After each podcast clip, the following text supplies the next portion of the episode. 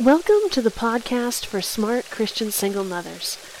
I am Marilyn Dawson, the solo mom agape resource tactician, and I am here to share tips, hacks, ideas, solutions, perspective shifts, and more related to finding moments of peace in your daily schedule and making life a little more affordable. Do you constantly feel like there's not enough time in a day? Are you working three jobs trying to make ends meet? Are you stressed and can't see a way out? Each week's podcast will generally be 10 minutes long or less, frequently as short as 2 to 5 minutes. Let's dive in. Family mealtime planning. As some of you may be aware, on the content calendar, we're under uh, one of my coaching modules right now, Taming the Clock. And June is talking about taming the clock at home. This week is about meal times. Later, I'm going to edit in a clip from one of the guests I had uh, back in May. And we are also going to hear next week from another guest when she discusses bedtime, but this week is about mealtime. Family time is, especially in busy schedules, is best held actually around the dinner table, whether you're talking breakfast, lunch, or mealtime, or perhaps uh, snacks before bed.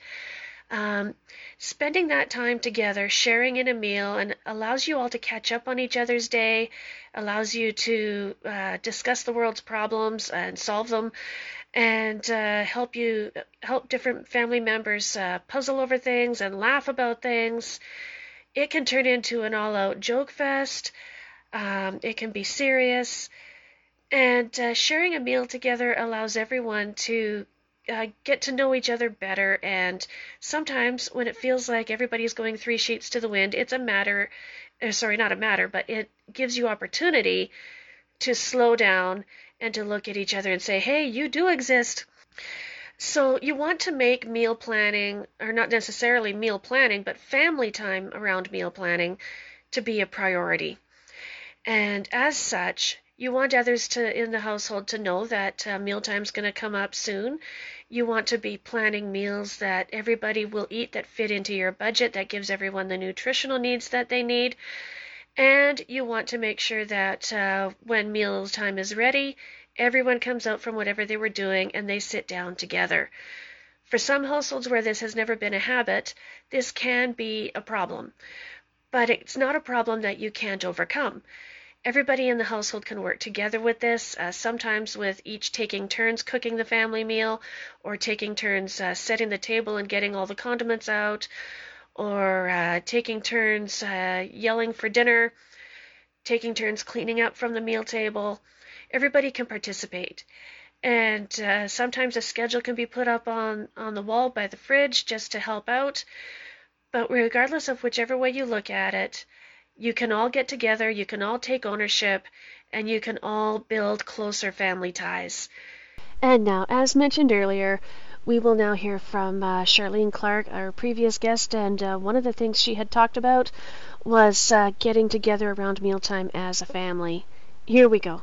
Last but not least is dinner time. So, you know, we have to bring back, um, you know, the dinner time where, you know, um, it's different. You know, you can be eating dinner together and y'all are watching TV or whatever. So again, that's good. Um, that's better than everybody being locked in their own rooms or whatever.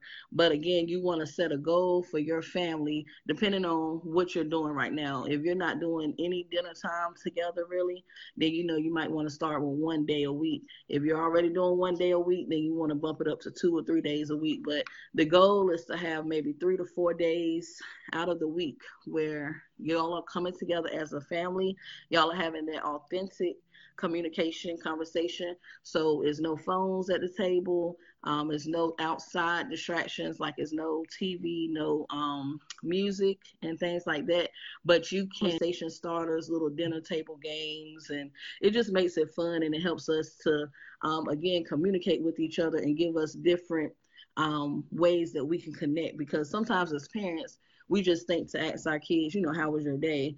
Which that's not specific enough. You want to ask questions that really get to like the heart of, you know, what they're thinking, their challenges, what they what they see for themselves in the future.